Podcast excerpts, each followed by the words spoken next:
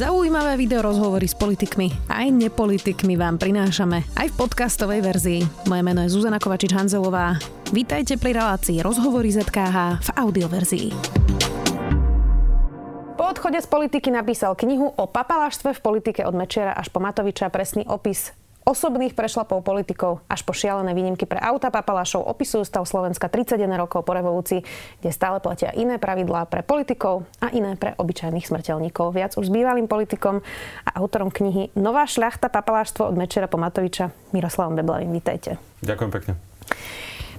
Pán Beblavý, tak Našli ste aj se, v sebe nejaký papalašizmus, keď ste písali túto knihu? Určite. Ja to tam aj tak spomínam, že asi keď sme ešte mali imunitu ako poslanci priestupkovú, to bol do roku 2012, tak e, keď ma spoznal policajt, keď som napríklad išiel rýchlo, tak a tým pádom nechcel do mňa pokutu, tak som netrval na tom, že ju zaplatím. To, takže určite som raz, dvakrát nezaplatil napríklad pokutu, keď iný človek by mal. Ako bolo to zákonné, ale nebolo to, nebolo to asi správne. Rozmýšľam veľmi iné, myslím si, ako toto bola oblasť, ja som sa vždy snažil práve držať nejaký štandard, ale možno by sa ešte niečo našlo. Ale nejaké veľké papalaštvo, myslím, že to nebolo môj problém v politike. Vy ste na začiatku tej knihy napísali, prečo venujem radšej celú knihu blbostiam, ako sú papalašské majaky na autách, kolárov, plagiatorský diplom či Figelov útrasný byt. To je otázka, takže prečo? Lebo veľa ľudí si povie, že veď záleží predsa na miliónoch a miliardách, ktoré sa e, premelú štátom v nejakých obstarávaniach a že to, či niekto už zaplatí pokutu, že to je predsa blbosť a to aj počas pandémie, keď bol otvorený parlamentný bufet, takže to predsa je, to je jedno. Čiže prečo záleží na týchto veciach vlastne? Podľa mňa, ja som tu napísal asi z troch dôvodov. Prvý, najúprimnejšie, ak mám povedať, je asi, že proste sa mi zdá, že tie príbehy treba povedať. Lebo mnoho tých príbehov v tej knihe buď vôbec nikdy nebolo povedaných, alebo sa zjavili nájdenie niekde v nejakých novinách, čo si nikto ani nevšimol. A zdalo sa mi, že tam veľa zaujímavých príbehov. Takže najviac bol taký autorský, novinársky impuls vo mne. Ale ten druhý impuls bol v tom, že že keď som si to práve začal radiť, tak som zistil, že nielen, že sa situácia nezlepšuje, ale sa v podstate skôr čase zhoršuje v tomto. To znamená, že je to niečo, čo je bolo dobré aj začať naprávať, zastaviť. A ak tá kniha bude inšpirovať napríklad nejakých poslancov dnešných alebo ministrov, aby začali niektoré veci upravovať, tak e, to budem považovať za zmysluplné. No ale ten tretí dôvod súvisí práve s dôverou verejnosti v politiku, lebo ja to na konkrétnom príklade. V zdravotníctve určite oveľa väčší objektívne prúser je 400 miliónov, ktorý si vyťahla Penta z dôvery, čo som som tiež riešil v politike, ale keď som sa rozprával s ľuďmi o zdravotníctve, tak 99% eh, ľudí si oveľa viac alebo výhradne pamätá kauzy ako tetánka, Marcela Forel, Masera Kostku, ako rozumejú tomu, že Penta si vytiela 400 miliónov. Takže ono, tieto mini kauzy, toto papaláštvo často viac ovplyvňujú dôver ľudí v politikov, v politiku, ako tie veľké veci a zároveň sa podľa mňa o nich knižne málo hovorí. Lebo napríklad o tých veľkých kauzach Marek Vagovič napísal dva diely knihy vlastnou hlavou, o Gorile samozrejme Tom Nicholson urobil knihu. To znamená, že tam sa mi zdalo, že je toho už dosť a chcel som napísať niečo, o čom sa nepíše. Ja som si teda čítala tú vašu knihu, ešte nie celú poviem, ale teda nejakú väčšiu časť a um, Priznám sa, že tam sú naozaj príbehy, na ktorých sa dnes smejeme. Napríklad poslanec Super, opitý, ktorý pil e, orešanské a teda televízia, televízia Markiza s ním robila priamo pri tej nehode e, veľmi až dnes komický rozhovor, alebo poslanec Kvorka, ktorý ešte donedávna sedel v parlamente, e, ktorý nechal zbiť a uniesť Róma z osady Bambusky pri Martine kvôli tomu, že tam mal teda zrejme frajerku z Denku. To sú také ako keby anekdotálne e, príbehy, ale vlastne to vôbec nie je nasmiech, keď som to čítala. Som si povedala, že prečo sa na tom vlastne smejeme? Máme sa na tom teda smiať alebo nie? Ja som, viete, keď som tú knihu začal písať, tak uh, vo vydavateľstve, keď si prečítali prvé kapitoly, tak povedali, že hrozne sa im páči, ako keby, že ľahkým perom sú napísané, ale že nevedia, či to chcú vydať, lebo je to vlastne hrozne smutné a že skôr až do zúrivosti ich privádzajúce. Mm-hmm.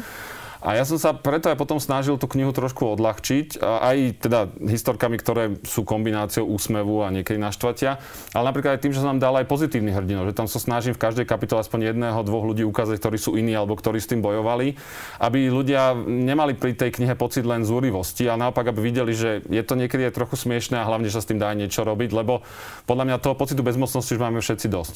Uh-huh. Je nejaký príbeh, ktorý um bol najhorší z toho papaláštva v tej knihe? Alebo uh, si konkurujú tak, že neviete vybrať?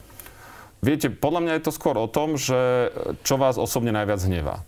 Ja ako človek, ktorý dlhé roky pôsobil na vysokej škole a, a venoval sa vede aj popri politike, tak pre mňa osobne najzúrivejšie sú tie príbehy, ktoré súvisia s diplomovkami alebo vôbec celým tým vzdelávaním, z, lebo to nie je len o pánovi Kolárovi a Matovičovi, ktorých teda pani Krištúvkovej, ktorých sme rozoberali v máji, v júni, ale tam to naozaj siaha od bývalého ministra Richtera a cez rôznych českých politikov, ktorí si Sladkovičové veľmi pofiderným spôsobom robili doktoráty správa a takto by sa dalo pokračovať. A takéto zneúctenie, zneváženie vzdelania bolo pre mňa osobne najhoršie, ale to je preto, že ja mu dávam veľkú hodnotu. Viem si predstaviť, že naopak môže byť človek, pre ktorého bola tá predstava, ako si rozdávali ultralácne byty papaláši ešte oveľa horšie, lebo si to predstaví, koľko on musí za tú hypotéku platiť. A ja tam práve na úvod jednej kapitoly píšem, že keď sa zverejnila Monika Todová článok o Figelovom byte, tak neviem, či vôbec je nejaký člán v histórii SME, ktorý mal viac, väčšiu diskusiu. Že tam bolo viac ako 4 tisíc diskusných príspevkov. To znamená, že to zase pre bežného človeka možno bolo oveľa horšie ako pre mňa nejaké diplomové práce. Uh-huh.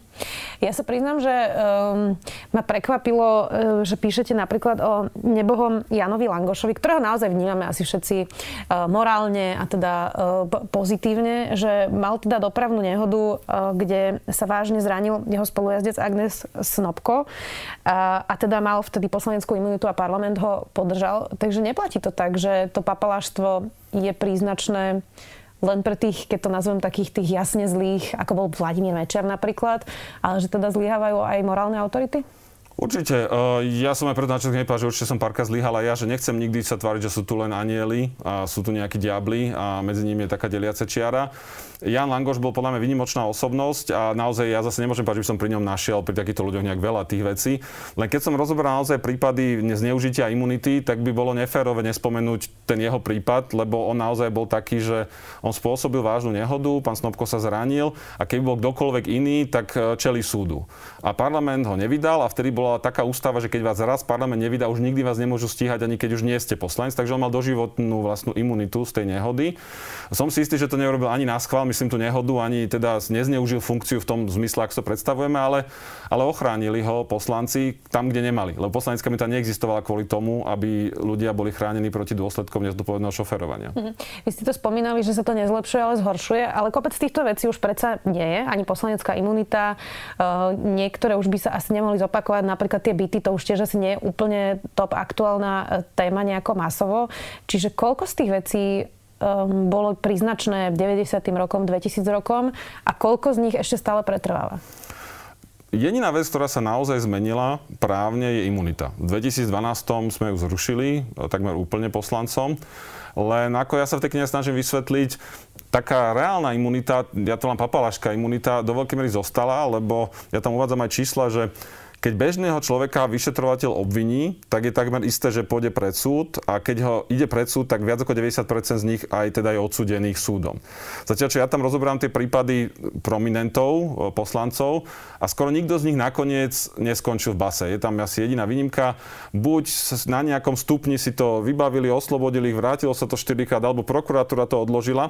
Takže podľa mňa tá imunita je jediný taký pokrok, ale bohužiaľ marí to to, že v realite tí papalaši sa stále majú lepšie. A pri tých ostatných veciach, bohužiaľ, Uh, musím povedať, že sa to nezlepšuje. Ja som dokonca, keď som dokonca začal písať marci, keď začínal lockdown, ešte nebola ani nová vláda, tak priznám sa, moja obava bola trošku, či nepíšem archeológiu, že vlastne príde nová vláda a toto už bude také ako, že smiať sa z minulosti.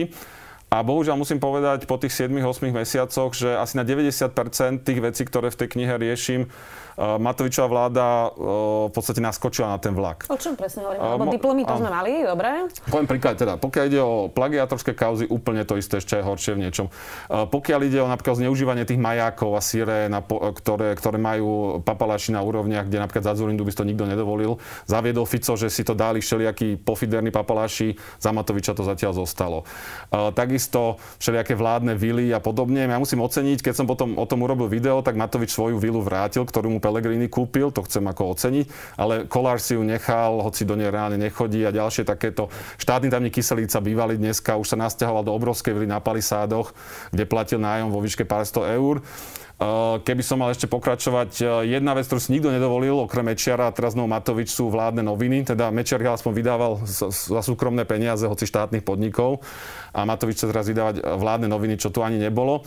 Takže keby som to takto rozobral, tak naozaj s výnimkou tej premiérskej vily, ktorú premiér Matovič vrátil, tak skôr tie veci sú buď rovnaké a niekedy ešte trochu horšie, ako boli. Nie je fér ale dať trochu času ešte Igorovi Matovičovi, keďže bola pandémia a toto asi nie je úplne že top priorita momentálne? O, ja poviem tak, že ak o rok sa to zmení. Ja veľmi rád napíšem aj 10 statusov, ak náhodou by sa vám chcel ma znovu pozrieť, prídem to sem povedať, že áno, super, zmenilo sa. Uh, len mám obavy, pretože tá skúsenosť je, že toto sú veci, ktoré sa riešia na začiatku. Ak na začiatku napríklad Matovičová vláda urobila to, čo predtým Ficova, že vymenovala toľko štátnych tajomníkov, koľko sa len dalo podľa zákona, hoci ich reálne vôbec toľko vláda nepotrebuje, tak už nikdy tých štátnych tajomníkov nedajú preč. Uh, to znamená, že to je vec, o ktorej som ochotný zastaviť, že sa ani o rok nezmení. Uh, pokiaľ ide o to, že každý pofiderný papaláš tu má maják a môže si jazdiť ako chce, tam samozrejme to môže minister vnútra zmeniť zajtra, ak prestane vydávať povolenia, začne ich rušiť. Ale pred pol rokom pán minister vnútra, sa na to pozrie, keď aktuality to riešili po voľbách a zatiaľ sa nič nestalo, pokiaľ viem. To znamená, že budem veľmi rád o rok, keď sa situácia pohne. Možno sa nejakí poslanci aj touto knihou inšpirujú, lebo veľa tých vecí aj v zákonoch a pomenia tie zákony. Ja im v tom budem držať palce, ale v tejto chvíli tá situácia bohužiaľ je takáto. Um Čím si to vysvetľujete? Je to nejaká mentalita z pred 89., ktorá je tu, uh, je to niečo, čo vlastne po 89. začal Vladimír Mečiar a už sme sa z toho nevyhrabali, alebo kde je vysvetlenie toho? A zároveň nie je nefér, keď to bežní občania chcú od politikov, ale sami sa snažia všetko si povybaviť a protekcia a, a, a úplatky. Že vlastne tak žijú bežní ľudia a je to potom odraz, že taký sa aj v parlamente? O, my, ako keby, že to koncentráciou niektorých papaláštev, nechcem povedať, že sme výnimoční, ale sme na takom hornom konci Európy, podľa nejakých mojich, ako nie je na to žiadny index ani vedecký, vedecká štúdia, ale keď som si tak pozeral. Takže hoci určite nie sme, že top, top, ale sme skôr blízko toho vrcholu. Sme tam spolu s južanskými krajinami. Viete, grécky premiér, Grécko nie je oveľa väčšia krajina ako Slovensko a napriek tomu on mal obrnený, customizovaný, neviem čo, Mercedes alebo Rolls Royce do krízy. Teraz už myslím, že nemá. To znamená, že naozaj je rozdiel oproti krajinám ako Švédsko, Norsko, Fínsko, Estonsko, kde majú úplne inú kultúru a tie južanské krajiny, kde práve ten verejný úrad sa často berie ako nástroj prilepšenia. A to chcem povedať, že on to nie je len o politiku, lebo ja v tej knihe píšem veľa aj o sudcoch, píšem veľa o manažeroch štátnych podnikov, píšem veľa o rôznych iných ľuďoch, ktorí majú verejnú moc, lebo, lebo práve jedna z vecí, ktoré si ľudia nevedomujú, je, že poslanci a ministri sú pod najväčším drobnohľadom a tie ich papalášstva sú často v skutočnosti tie najmenšie. Nie preto, že by možno boli najlepší, ale že cítia ten reflektor a keď sa niečo deje, tak hneď o tom píšete. Ale to, že napríklad sudcovia majú vybavený zlatý padák, aký tu nikto nemá, že 20 rokov budú dostať príplatok dôchodku v podstate ako nikto v tejto krajine, tak o tom sa nepíše, lebo to, to, je, to, je zakryté, to je zakryté. Takže ja by som, ako nechcem obhajať politikov, už nie som jeden z nich, ale naozaj, že ministri a poslanci nie sú u nás tí najväčší papaláši. Čo si človek, alebo čo chcete, aby si človek, ktorý si prečíta vašu knihu z toho odnesol, z toho zobral? Že čo má byť taký ten odkaz, okrem toho blbého pocitu, ktorý človeku možno zostane, keď si to prečíta a povie si, že tak asi sme sa úplne nikam za tých 25 rokov neposunuli. Tak ja by som bol nerad, keby som mal blbý pocit, ale teda neviem to ovplyvniť. Ja by som bol rád, keby jednak to bola naozaj že príjemné čítanie. Lebo zatiaľ, čo mám reakcie od ľudí, ktorí to čítali, je, že sa to príjemne číta. Že to je kniha, to nie je politický prejav, to nie je zákon. To znamená, že hlavne dúfam, že si vezmu, že som rád, že som venoval 4-5 hodín tomu, že som si prečítal tieto zaujímavé veci. Naozaj je tam hrozne veľa podľa mňa zaujímavých historiek. Proste prečo majú, ano, prečo náš veľvyslanec v Prahe má 5 krát taký plat, ako keď je tu v Bratislave na ministerstve. To je podľa mňa proste čisto zaujímavá vec. Prečo je tu jeden štátny podnik, kde priemerný zamestnanec s maturitou má vyšší plat ako premiér. Proste to sú podľa mňa akože zaujímavé veci. Niekto sa nimi rozčuli, niekto povie, že je to v poriadku, ale je to zaujímavé vedieť. Takže ja dúfam, že sa ľudia budú cítiť informovaní, že budú vedieť, mať dobré historky, že budú aj chápať, ako to tu naozaj beží. A, a že možno to aj niekoho naozaj inšpiruje k tlaku na zmenu. Lebo povedzme si úprimne, politická trieda sa nikdy nezmení, pokiaľ na ňu nie je tlak. To znamená, že ak to inšpiruje či novinárov, alebo ľudí z mimovládneho sektora, alebo aj obyčajných ľudí, aby ako keby žiadali zmenu, tak to budem tiež veľmi rád. Na záver ešte taká osobná otázka. Asi bolo pochopiteľné sklamanie po voľbách, odišli ste e, z politiky. Mm, už to pominulo? A je to papaláštvo niečo, čo vám teda nebude chýbať z vášho každodenného života? Tak tým, že ja som sa snažil tie výhody neužívať... Myslím tak, vašich kolegov, kolegov, poslancov, alebo ste to teda videli roky? O, Tak mne nechýba z politiky určite možnosť zmeniť veci k lepšiemu. V tom strašne doprajem teraz ľuďom, čo sú poslanci alebo ministeri, že majú tú možnosť posúvať každé Slovensko niekam dopredu. To sa takmer z nejakej inej pozície takto nedá. Čo mi vôbec nechýba je presne, nielen to zneužívanie funkcie, ale aj, tá arogancia, agresivita, ktorá v politike je a taký, také, to, že sa to zmenilo na, podstate na divadlo, lebo Viete, politika všade na svete má, nazvem to, svoj divadelný rozmer a svoj výkonný rozmer. A ten divadelný je v poriadku, pokiaľ má mieru. Viete, napríklad som ocenil aj pochválil, keď premiér Matovič Krajči myšli počas toho plošného testovania sami vytierať tie nosy. Však to bolo čisté divadlo, oni tam neboli potrební, ale bolo to podľa divadlo dobre, lebo ukazovali s ľuďom, že sú jedni z nich a záleží im na tom. Len problém Slovenska je podľa dneska v tom, že tá politika sa zmenila na 90% divadla a nie je tam až tak priestor na ten výkon. A to, to, to, mi, to mi nechyba, lebo keby som dneska bol, tak myslím, že by som z toho bol veľmi frustrovaný. Ďakujem pekne, že ste si našli čas. Kniha sa teda volá Nová šlachta, papaláštvo od Mečera po Matoviča. Dnes tu bol Miroslav Beblavý. Ďakujem. Ďakujem.